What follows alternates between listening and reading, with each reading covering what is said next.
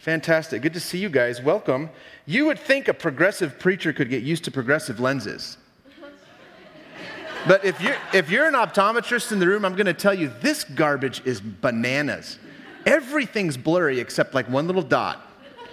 So, like, I feel like I'm periscoping now. So, I'm not going to notice that uh, it's your birthday today, Mike, because I can't even see you. It's Mike's birthday. I, if you look real close, you can see birthday. Oh, boy. That was the most unenthusiastic applause. Bro, you're to have to put yourself out there and try a little harder. This community sure just, you know, they're like, anyway. I love when people's spouses text me and say, hey, burn him publicly, it's his birthday. I'm like, I, I think I can do that. I don't know if I feel like preaching today, but I can definitely burn the birthday guy. So, well, welcome to ANC. As you know, my name is Jason, and as you know, um, if you're following along, this is the beginning of Lent. And Lent is one of those great seasons of the church that is designed to gift us sort of a, a chance to resettle in time and space and get our heads around something that's about to happen. The other great one at the other end of the year would be Advent, that prepares us for the birth of Christ. Well, we're now in a 40 day march up to Easter, and it's a little funky math. Christians can't do math or calendars or lunar things.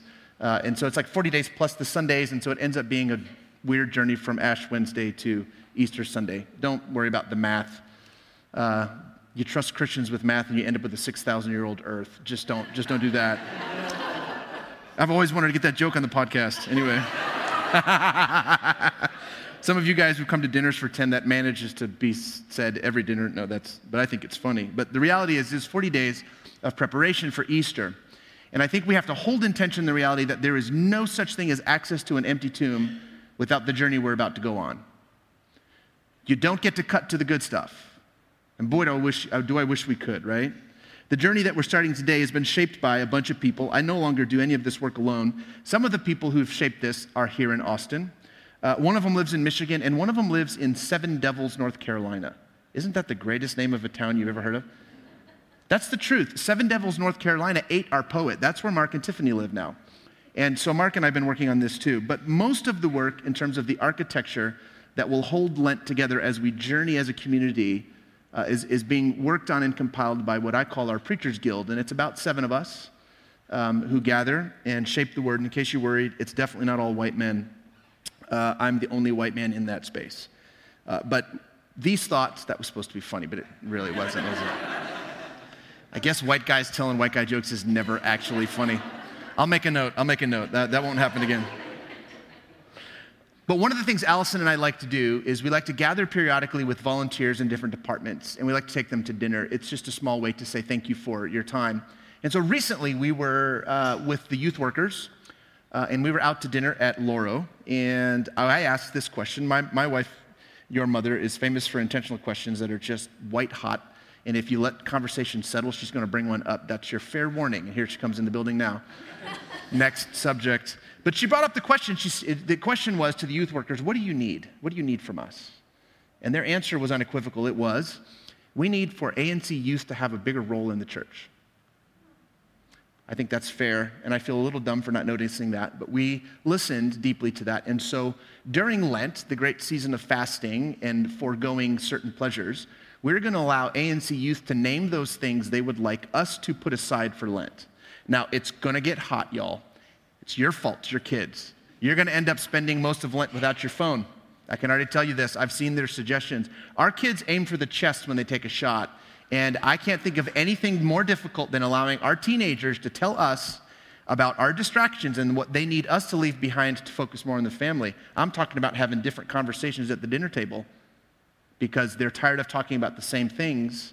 I'm talking about figuring out how to consume uh, what we buy and produce no waste. Get ready. ANC Youth, when you ask them questions, they will give you answers.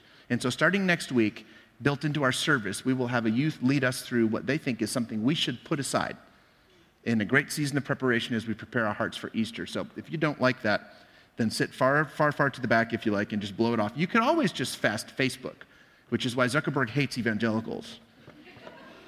That actually was funny, wasn't it? Some of you in this room work for him, so I have to be very, very careful. and that's actually true. So it's going to get practical next week uh, as we move our way. Um, We aren't the kind of people who pull away from hard. If you're new here, here's what you need to know about us.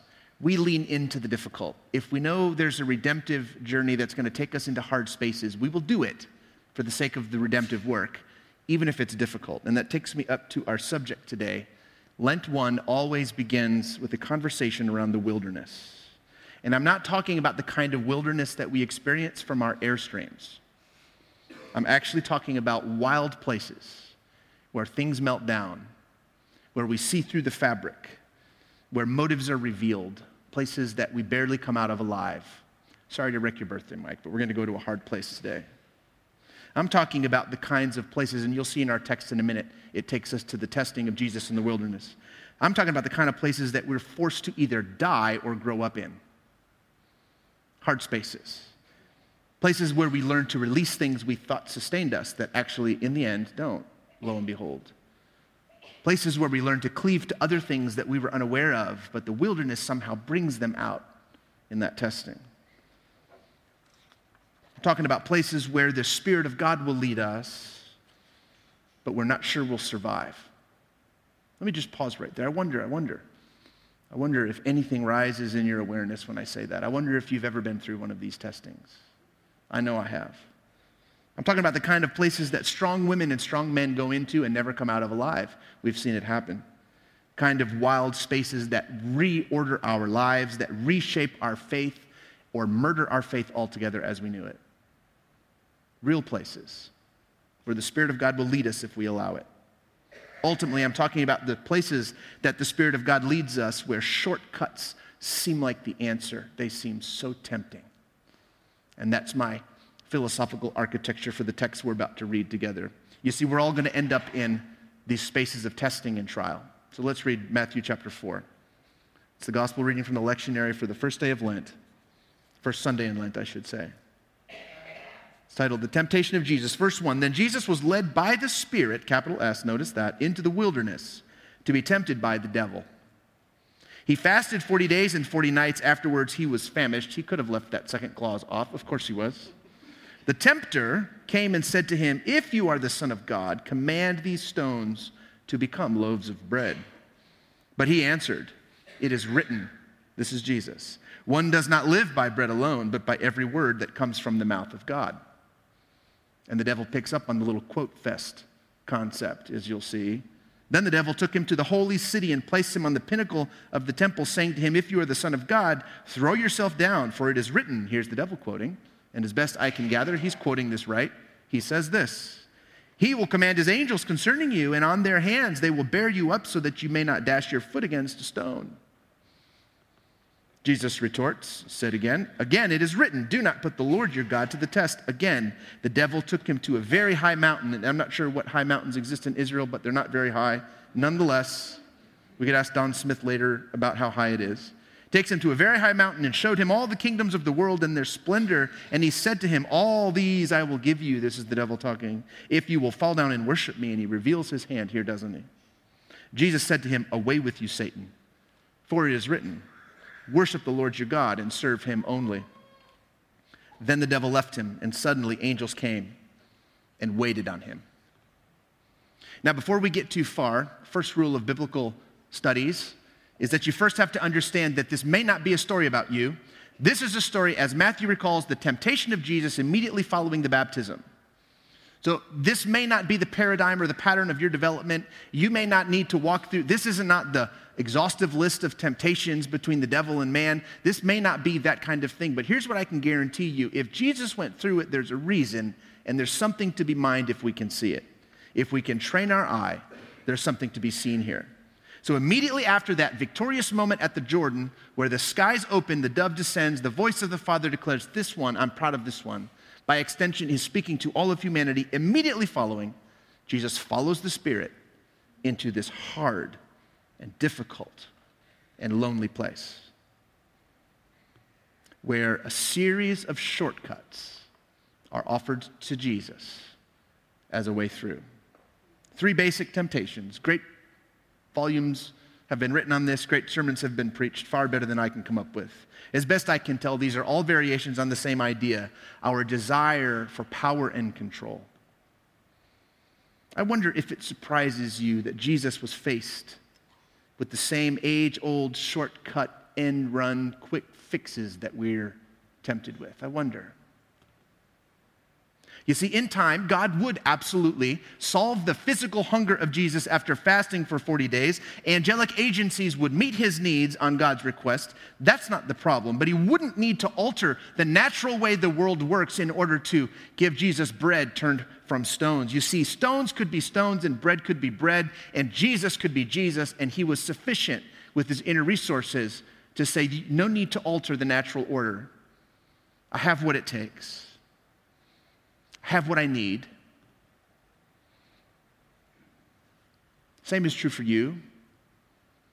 Same is true for me. I wonder if we remember these thoughts as we're offered shortcuts through the suffering. I wonder if we can be reminded from time to time that we actually already have what it needs, what we need to make it through that first temptation.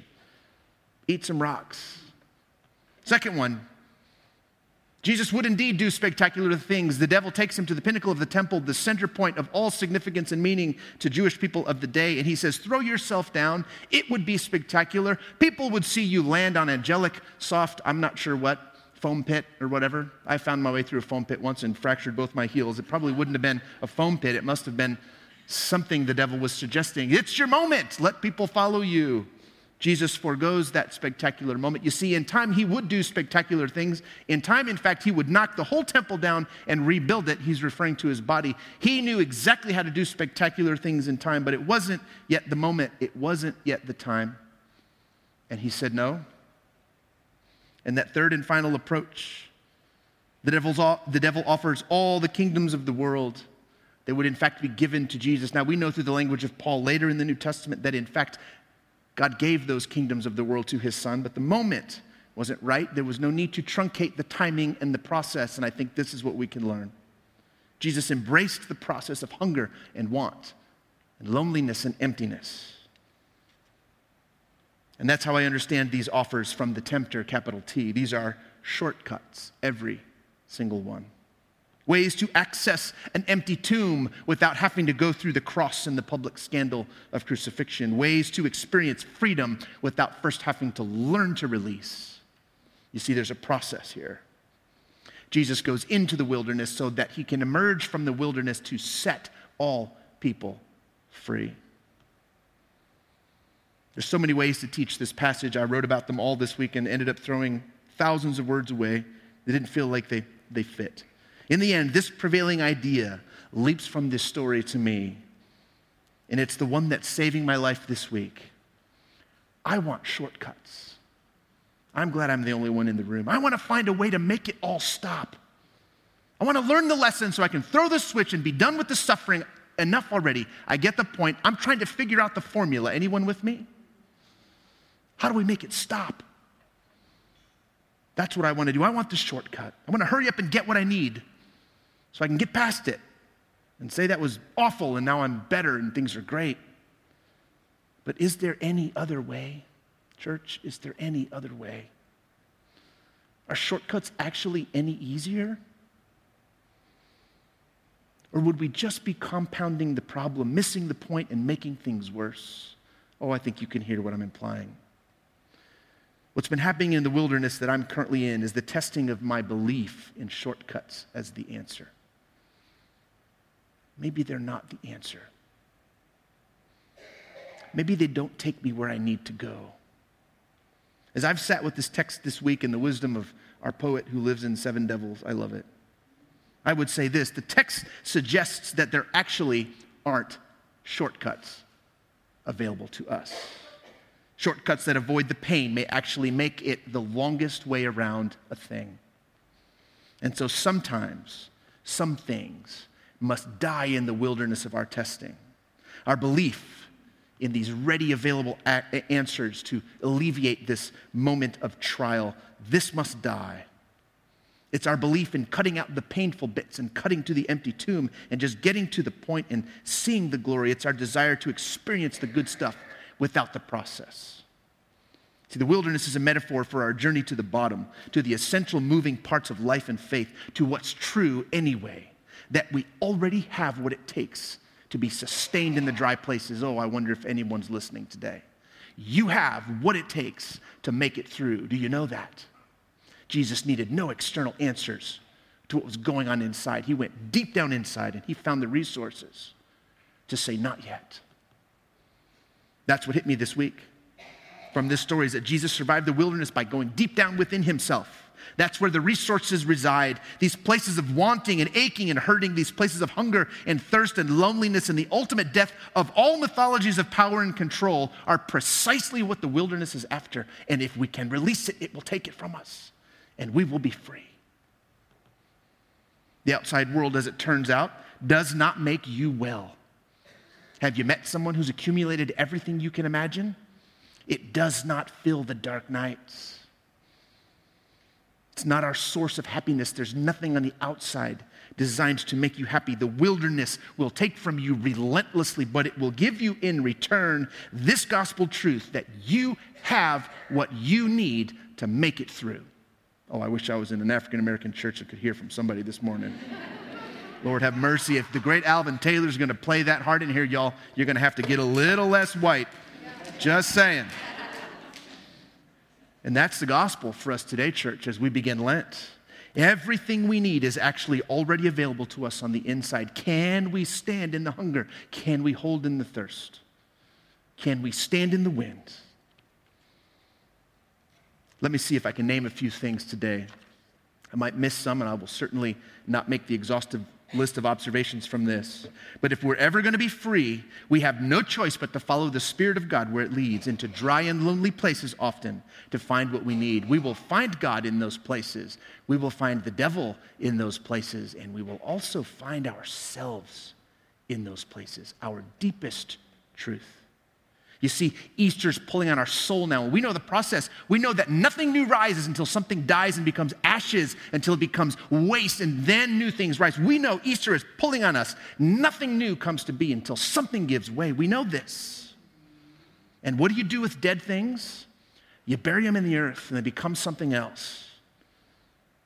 You put them to rest. You might remember that thing that died and that you might remember how you limp. You might remember that loss and that, that defeat. But it's a, it's a headstone now that you visit when you're ready. Things in the desert must die and we have to bury those things. So, what is the liturgy in the wilderness? It's the liturgy of last rites, it's the ceremony of the burial, it's the final words, and then dirt to cover those things. Let me just name a few of them. You might need to bury God Hear me, church. He's dead. At least the one you thought you knew when you were young. Hear me. Follow me now. I'm talking about burying the God you thought existed. You know the one, the God of your youth, the one that you were convinced hated you, the one that you thought was always ready to punish you and expose you and make a laughing stock of you. That God needs to be buried in the wilderness. It's not going to work now for you. Bury that God, gather at that gravesite. I'm talking about the one that uh, seemed to be ashamed of your body and your body's language and its orientation and its abilities and its desires. The wilderness you are now in is designed to reveal to you how badly naive notions of that God must go away, they must die. Whatever you do, don't bring that God with you back out of the wilderness. If anything new is going to rise in its place, you've got to bury those small notions. Maybe that you don't connect with that. Maybe you're not deconstructing the faith of your youth. Maybe you're new to faith. Here's another thought. Let me name this. What's falling away for some of us as we speak, what needs to be abandoned and left in the wilderness is our naive notions of relationships and marriage. Now, hang on, it's going to get hot. You're going to feel a little pressure. You see, you thought that you could actually be your partner's happiness, didn't you? Oh, don't shake your head yet. Their completion, their reason for living, and all of that is a myth. You see, we come into relationships, some of us with false false pretenses, thinking that it's my job to solve your emptiness. I will be your happiness. We're going to do this forever. We're going to fix each other, and what needs to die in the wilderness of testing of midlife is the truth that you were never actually called to be someone else's completion. You get to rise fully alive, and you get to do that with someone else if you choose, but you cannot solve someone else's problems. You cannot be their healing. Oh, I feel alone in this place. I'm here to tell you stay together, but for different reasons. Work it out, but for different reasons. They are not your happiness. That is your work to do. And that image of how things work is not going to work for you moving forward. So gather at the gravesite and bury that idea. I got one more in case nobody's connecting with those two ideas. You know, all, all preaching is autobiographical, right? Either that or it's fake. How about this that needs to die in the wilderness? Our notion as parents that it is up to us to control the outcome. Hang, hang with me now. If you're parenting, you know what I'm talking about. Nothing breaks us more profoundly than kids that go directions that we couldn't predict. You see, you were never called to control the outcome, church. You were called to create conditions in which things might thrive and humans might rise. And you were created to be there in unconditional ways, but you were never called to be the protector of their soul. They have a God, they have a Father, just like you. We have to let go of our notions of our control. You see, this is what the wilderness is about. It will take from us things that don't work anyway. And when the devil offers shortcuts, I want to encourage you to understand they're actually the long way around. The whole spiritual life is summarized in this one thing can we release? Can we let it go? We are not in our children's lives to control the outcome, so bury that idea. Do whatever ceremony you must do and throw some dirt on that, let it lay. What are you saying, preacher? This certainly doesn't sound like good news to me. Oh, church. What if the wilderness is our way to get free? What if fasting intentionally encourages us to see more clearly? What if the only way through is through? What if there's actually no way around? What if shortcuts are actually distractions? What if when we lean in together and we go deep inside the resources God has already given us, what if that will actually make us a people that are free? Oh, I hope that's the case. You know what dies in the desert? In the wild places, in the wilderness? Exactly what needs to. That's what dies.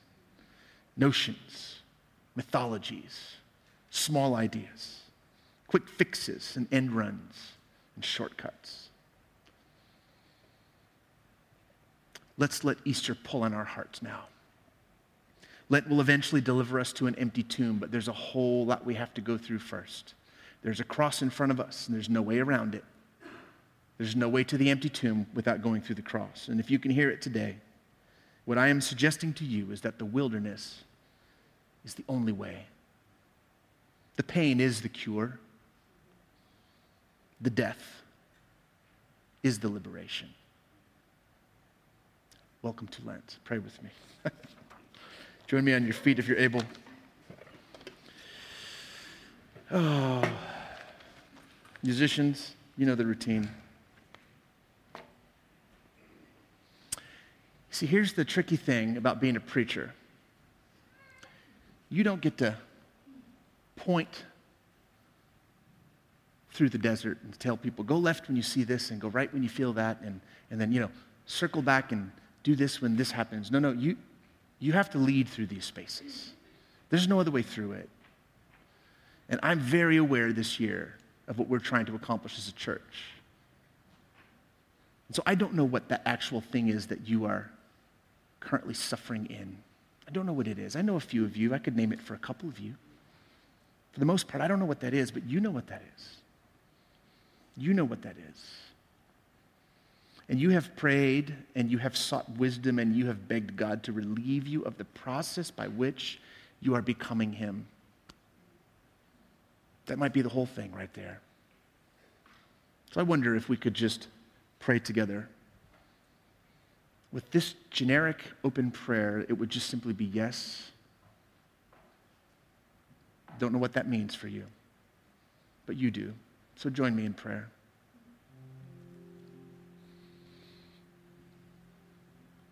God, you've been so kind and you've been so faithful. You've been so present. And all of our needs have actually been met. And yet we doubt and we wonder and we cleave to control.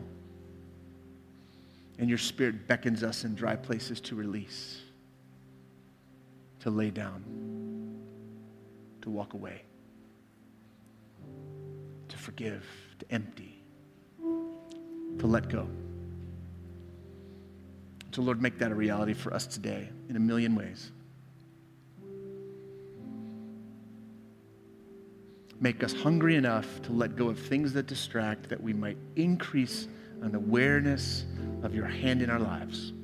Let that be our Lenten prayer. To the church circling and circling, the shortest path from your heart to God's is acceptance. At this, the disciples turned away and grumbled, saying, What work will be left then to do? All of it. To your great joy, all of it. Go and make peace. Blessings.